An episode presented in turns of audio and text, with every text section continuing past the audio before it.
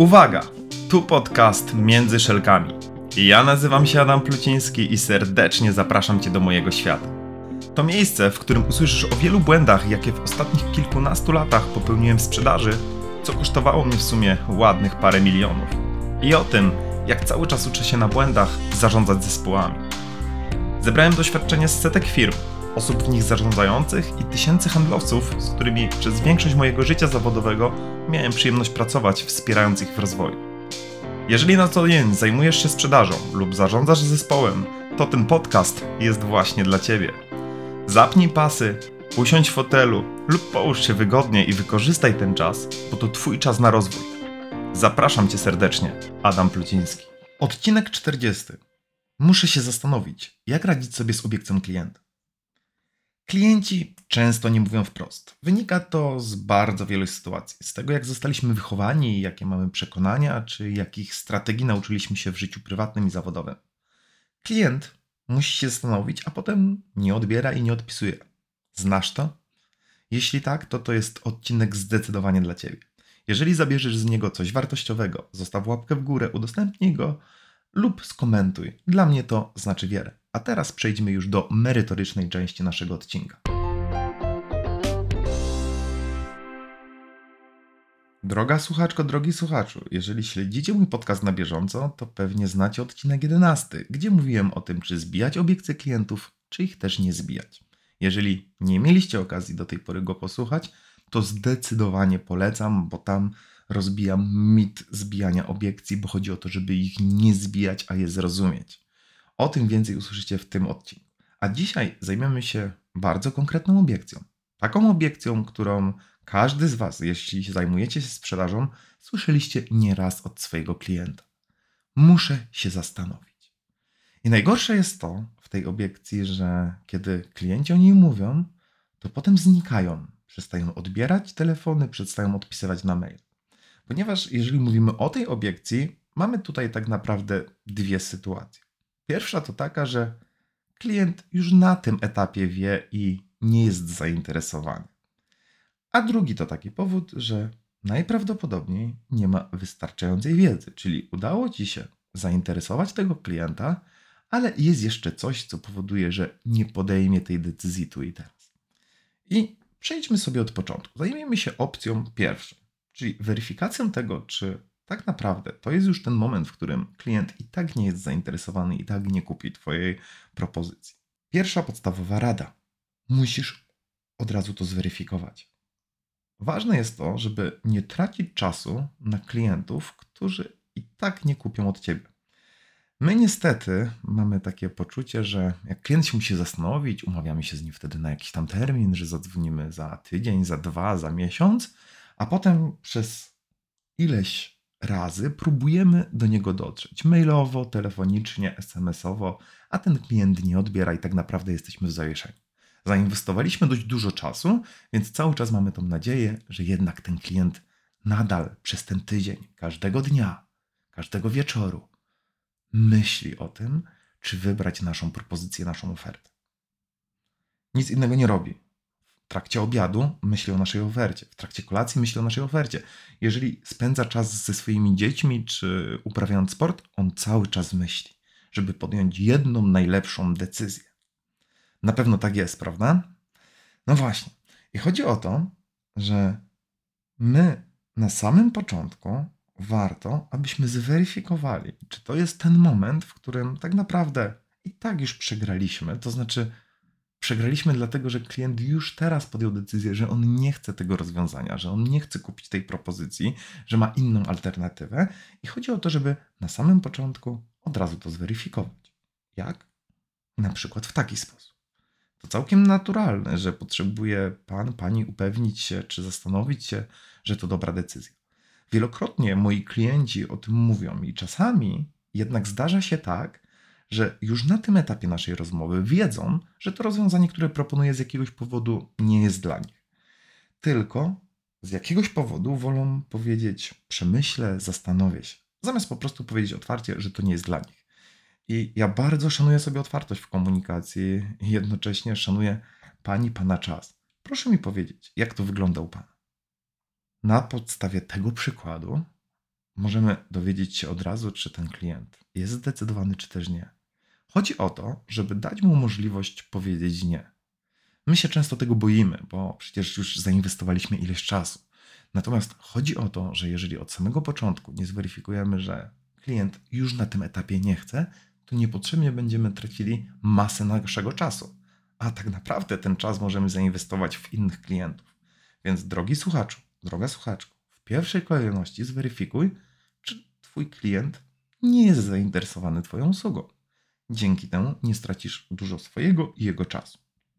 Ale załóżmy sytuację taką, że jednak to nie jest powód. Czyli to nie jest tak, że klient już teraz podjął decyzję, że to nie jest rozwiązanie dla niego.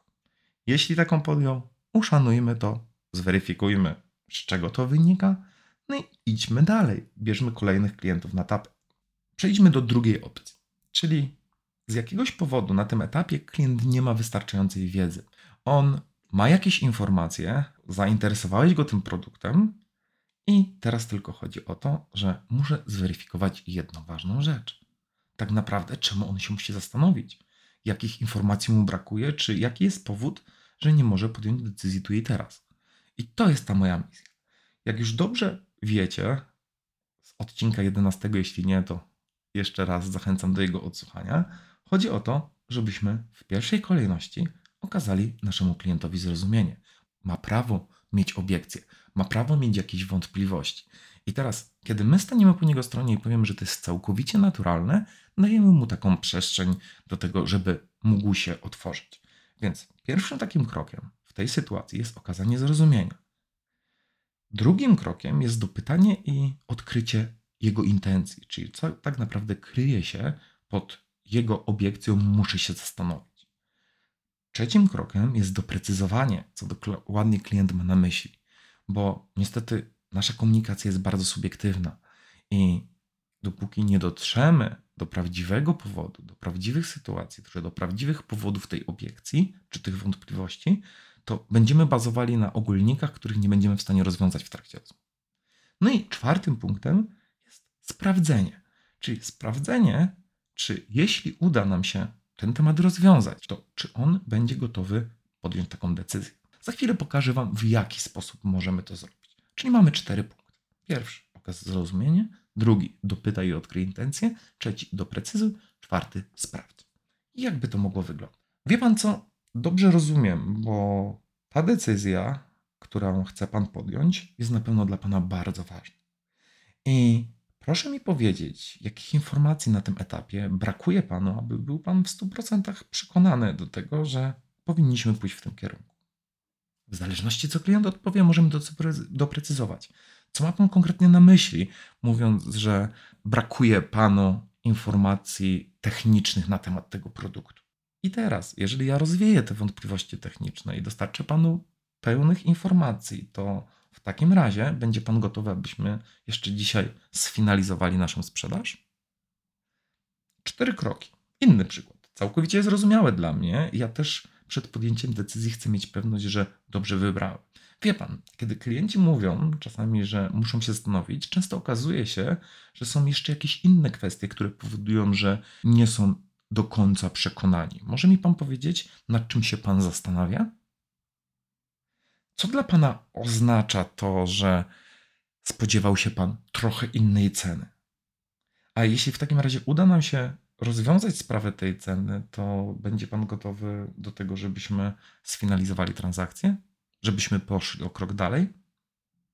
Chodzi o to, że tych przykładów możemy dawać wiele, ale spójrzcie na mechanizm. Pierwszy okazujemy zrozumienie. Decydując się na to rozwiązanie, też chciałbym mieć pewność, że warto jest zainwestować w to rozwiązanie. Dopytajmy i odkryjmy prawdziwe intencje, czyli co kryje się pod tym, że muszę się zastanowić. Czego Pan jeszcze potrzebuje, aby mieć pewność, że to rozwiązanie, które proponuję, że ten projekt szkoleniowy, który proponuję, będzie dla Pana dobrym rozwiązaniem? Jeśli uda nam się rozwiązać tą sytuację, jeżeli uda mi się wyjaśnić, dostarczyć Panu tych konkretnych informacji, to w takim razie będzie Pan gotowy na to, żebyśmy poszli o krok dalej? Te cztery punkty są punktami, które są bardzo ważne. Jeżeli okażesz mu zrozumienie, kryjesz, co naprawdę kryje się pod tą obiekcją i doprecyzujesz, co klient ma na myśli, a jednocześnie sprawdzisz gotowość jego decyzji. Oczywiście może być tak, że on chce zapoznać się jeszcze z inną propozycją. Możemy wtedy dopowiedzieć, OK, a czego na tym etapie w tej propozycji panu brakuje?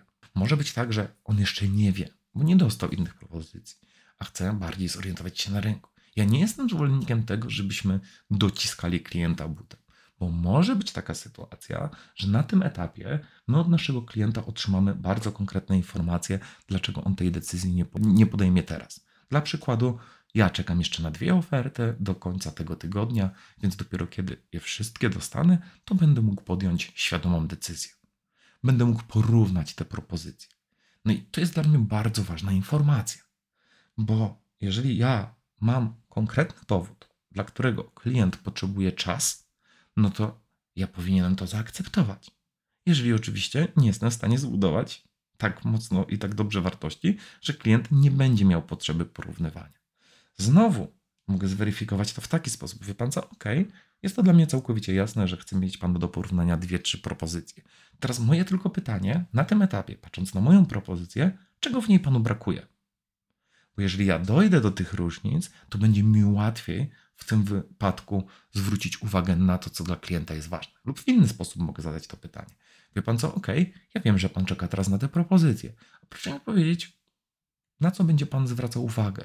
Jak konkretnie będzie pan te propozycje do siebie porównywał? Dlaczego ja to robię? Robię to dlatego, żeby jeżeli klient będzie potrzebował jednak tego czasu, będzie potrzebował jeden, dwa, trzy dni, czy ten tydzień, który wynika z tego, że czeka jeszcze na inne propozycje, to ja chcę się do, przygotować do tej rozmowy, czyli przygotować do tego konkretnego kroku.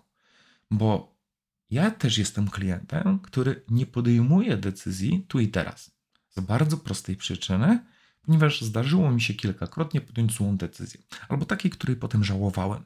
I ja nie podejmę podczas jednej rozmowy decyzji, tak chcę zainwestować. I niezależnie od tego, co to będzie. Więc jeżeli ja jestem typem klienta, który na pewno powie o tym, że musi się zastanowić, moim celem, czy celem tego handlowca i sprzedawcy jest dotarcie do tego, nad czym ja się tak naprawdę będę zastanawiał. Czemu ja potrzebuję tego czasu? Z czego to wynika? Jeżeli on dojdzie do tego, że nie chce podejmować decyzji na gorąco, czyli chce mieć ten czas na porównanie sobie tego, no to ja muszę pomóc temu klientowi porównać te rzeczy. Czyli kolejny krok, który ja mogę zrobić, jeżeli nie jestem w stanie zamknąć sprzedaży tu i teraz, to powinienem zakontraktować konkretny termin. Proszę mi w takim razie powiedzieć, jutro o której godzinie możemy się dzwonić, aby miał już Pan pełen pakiet informacji? Oczywiście, przy kontraktowaniu pamiętajmy o tym, żeby ten okres był jak, jak najkrótszy. Bo chodzi o to, że jeżeli klient mi poda konkretny termin, to tego konkretnego terminu się trzymamy. Jeżeli ja wiem, że on czeka na tę propozycję, nie ma sprawy. Poczekam, ale zakontraktuję klienta na konkretną godzinę, abyśmy sobie mogli omówić te propozycje, abyśmy mogli je porównać, aby pan powiedział, jakby który z tych, do której z tej propozycji jest panu bliżej. Bo ja wtedy jeszcze mam szansę coś zrobić z tym klientem i mogę go w jakiś sposób przekonać. Jeżeli ja się z nim nie umówię, to nie mam wpływu na jego decyzję i nie wiem, jakimi kryteriami będzie kierował się przy podejmowaniu tej decyzji. Więc warto taki termin ustalić. I tutaj jest pewne takie zagrożenie, bo klient, jeżeli ja powiem, OK, ja jeszcze będę czekał na te oferty, albo klient powie, ja potrzebuję chwili czasu do tego, żeby się zastanowić. Załóżmy, nie mamy konkretu, czyli nie jest to klient, który czeka na konkretną ofertę. Tylko ja potrzebuję trochę przemyśleć i trochę się zastanowić. Ja, wie, ja próbuję go zakontraktować na dzień jutrzejszy. On mówi, nie, wie pan co, lepiej skontaktujmy się w następnym tygodniu, za tydzień. No i teraz ja bardzo lubię taką technikę, która jest bardzo otwarta i bardzo klarowna, no bo jeżeli klient potrzebuje się zastanowić i potrzebuje na to tydzień, no to wracając do tego, o czym sobie rozmawialiśmy na samym początku naszego odcinka, myślicie, że on będzie przez cały tydzień się zastanawiał właśnie nad tą propozycją. Czyli on będzie nad nią myślał cały ranek, cały wieczór. Oczywiście, że tak nie jest. Bo najczęściej albo tą decyzję stawia się na koniec, albo jest coś innego, co powoduje, że klient nie chce tej decyzji podjąć. Ja lubię bardzo taką prostą technikę. To wie pan co, to proszę mi powiedzieć szczerze, co tak naprawdę zmieni się za tydzień? Lub też wie pan co, Ja teraz domyślam się, że przez najbliższy tydzień, dzień i noc, będzie pan się zastanawiał i analizował moją propozycję. Przez cały czas i nic innego pan nie będzie robił. I zastanawiam się, co się przez ten tydzień zmieni. Jeżeli zrobimy to trochę z humorem i z takim spojrzeniem, no to może się okazać, że tak naprawdę nic się nie zmieni. Bo ostatnio, jak użyłem tej techniki u jednego z klientów, który powiedział, że a, który próbował mnie przerzucić jeszcze dalej, bo próbował mnie przerzucić prawie o miesiąc do przodu, że w kolejnym miesiącu. Ja mówię, proszę mi powiedzieć, co tak naprawdę się zmieni? Po kilku sekundach ciszy klient powiedział, w sumie to nic. Ja mówię, to proszę mi powiedzieć, co jest na rzeczy. Co się okazało? Klient miał obawy co do tak naprawdę płynności finansowej i tego, czy to jest najlepszy moment na inwestycje w szkolenia, ponieważ projekt planowaliśmy na kilka miesięcy do przodu. I jego obawą było to, że on do końca nie wie, czy ich sytuacja firmy za kilka miesięcy pozwoli na to, żeby zrealizować dany projekt. I tak naprawdę dotarliśmy do prawdziwego powodu, bo nawet jeśli klient nie chce nam na poprzednich krokach ujawnić tego, co stoi za tym, że on jeszcze nie chce podjąć tej decyzji, to nawet na tym etapie, kiedy kontraktujemy termin, możemy zweryfikować tak naprawdę, czy jest jakiś inny powód. I znając ten powód, możemy w jakiś sposób zareagować. Więc bardzo mocno zachęcam do kontraktowania w krótkim okresie czasu. A jeżeli klient próbuje przerzucić ten termin dalej, jeszcze dłużej, no to wtedy warto tak naprawdę zweryfikować, co tak naprawdę się zmieni. I jak zrobicie to z dobrym poczuciem humoru, to może klientowi być, e, możemy zadbać o tą otwartość i klientowi może być głupio nie powiedzieć wam o tym, co jest prawdziwym powodem. Oczywiście wychodzę z bardzo prostego założenia. Może być tak, że ja nie dotrę do prawdziwego powodu, bo klient z jakiegoś powodu nie będzie chciał go ujawnić. I to też jest w porządku. Moim celem nigdy nie jest 100%. No i teraz tak, jeszcze jedna rada. No bo jeżeli ja już ten termin zakontraktuję, nie wiem do końca dokładnie, co jest powodem, dla którego, bo załóżmy, nie udało mi się doprecyzować jakby konkretu. Klient po prostu musi się zastanowić, musi przemyśleć. No to bardzo ważna jest jeszcze prewencja, czyli coś, co pozwoli Wam uniknąć sytuacji, w których umawiacie się z klientem na konkretny termin, na konkretną godzinę i klient nie odbiera i nie odpisuje. Ja lubię stosować właśnie tą prewencję, czyli Zdarza się tak, że umawiam się z klientem na dany termin i potem okazuje się, że klient z jakiegoś powodu nie odbiera. E, co w takiej sytuacji ja powinienem zrobić? Jeżeli tak zadam to pytanie klientowi, to przerzucam trochę na niego odpowiedzialność. Tego, żeby to, co ja powinienem zrobić. To teraz podpowiedz mi kliencie, jak ja powinienem się zachować. Inny przykład. Jeżeli nie uda mi się do Pana dodzwonić w tym terminie, na który się umawiamy, jak powinienem wtedy zareagować? Bo chodzi o to, że oczywiście klient może ci powiedzieć, to dobrze, to ja do pana wtedy oddzwonię. Ja mówię, nie ma sprawy, oczywiście może pan do mnie oddzwonić. Wie pan, tylko niezależnie od pana decyzji, tego czy ona będzie pozytywna czy negatywna, czy może będzie potrzebował pan trochę więcej czasu z jakiegoś powodu, ja bym wolał mieć taką pewność, że nie wiem, temat jest w zgrze albo temat zamykamy, bo nie chcę do Pana wydzwaniać tak jak wszyscy inni i truć Panu głowę, tylko zależy mi na takiej szczerej, otwartej komunikacji. Czy możemy się umówić, że jednak, jeżeli nawet będzie taka sytuacja, że w tym danym momencie nie będzie mógł Pan dzwonić, to tego samego dnia wróci Pan do mnie z informacją? Pamiętajcie o tym i tu znowu wracamy do kontraktowania, bo najgorsze, co może tylko być, to strata czasu na kliencie, który z jakiegoś powodu odrzuca tą decyzję, albo on już podjął tą decyzję, a nie chce tak naprawdę wam powiedzieć, bo mu głupio, bo jest nieprzygotowany, bo jest jakiś inny powód niezależny od nas, że on teraz tej decyzji nie podejmie. Więc warto tak szczerze i otwarcie z tym klientem porozmawiać. Więc trochę podsumowując, jeżeli mamy obiekcję, muszę się zastanowić, no to mamy dwie opcje albo klient nie jest zainteresowany i musimy to od razu zweryfikować, żeby nie tracić czasu na klienta, który i tak już od ciebie nie kupi, lub kiedy nie ma tej wystarczającej wiedzy, to cztery kroki. Okaż zrozumienie, czyli stań po stronie klienta. Pokaż, że to całkowicie normalne, bo tak po prostu jest, bo każdy z nas, jak podejmuje decyzję, to czasami chce się zastanowić. Ma jakiś powód, dla którego nie jest gotowy tu i teraz, więc dajmy to zrozumienie klientowi. Drugi punkt, dopytajmy i odkryjmy jego intencje, czyli co kryje się tak naprawdę pod muszę się zastanowić. I tutaj jest ta obawa, że jeżeli jeszcze nie macie zaufania u klienta, to wcale klient nie musi się z wami dzielić tą prawdziwym powodem. Trzeci punkt, doprecyzujcie, co, doprecyzujcie, co klient ma dokładnie nam, nam co dokładnie klient ma na myśli, czyli co dla niego oznacza, w jaki sposób tak naprawdę e, on postrzega tą sytuację. I punkt czwarty, sprawdźcie, czy jeżeli uda Wam się usunąć ten powód, dla którego on się jeszcze zastanawia i myśli, to czy będzie gotowy podjąć decyzję teraz. Jeśli z jakiegoś powodu nie, to zakontraktujcie z nim termin, bardzo konkretny, jak najkrótszy i podziałajcie prewencyjnie, żeby uniknąć sytuacji, w których klient nie będzie od Was odbierał. No i to by było na tyle. Prosta sprawa, jeżeli chodzi o samą obiekcję. Ważna rzecz, nigdy nie kończcie rozmowy w sytuacji, kiedy klient mówi: Muszę się zastanowić, dobrze to kiedy mam zadzwonić. To jest po prostu głupie. Głupie dlatego, że nie wiemy z jakiego powodu. Głupie dlatego, że tracimy czas. Ja sam popełniałem dokładnie ten błąd i klient mówi: Muszę się zastanowić, dobrze to ile czasu pan potrzebuje? Miesiąc. No i czekałem. Czekałem na to, klient po miesiącu powie tak. Najczęściej te tematy nigdy nie wchodziły, więc żeby uniknąć tych sytuacji, pamiętajcie o tym, żeby kontraktować i nigdy nie kończyć rozmowy umówieniem terminu w momencie, kiedy klient mówi: Muszę się zastanowić. Oszczędzicie dzięki temu swój czas, oszczędzicie czas klienta i będziecie mogli go zainwestować w tych klientów, którzy chcą Was kupić. I to by było na tyle, jeżeli chodzi o 40 odcinek podcastu Między Szelkami. Jeżeli zabierasz z niego coś wartościowego, daj łapkę w górę, udostępnij go, skomentuj, a dzięki temu ja będę mógł nagrywać kolejne odcinki. To by było na tyle. Pozdrawiam serdecznie, wszystkiego dobrego i do usłyszenia w kolejnym odcinku podcastu Między Szelkami. Adam Pluciński.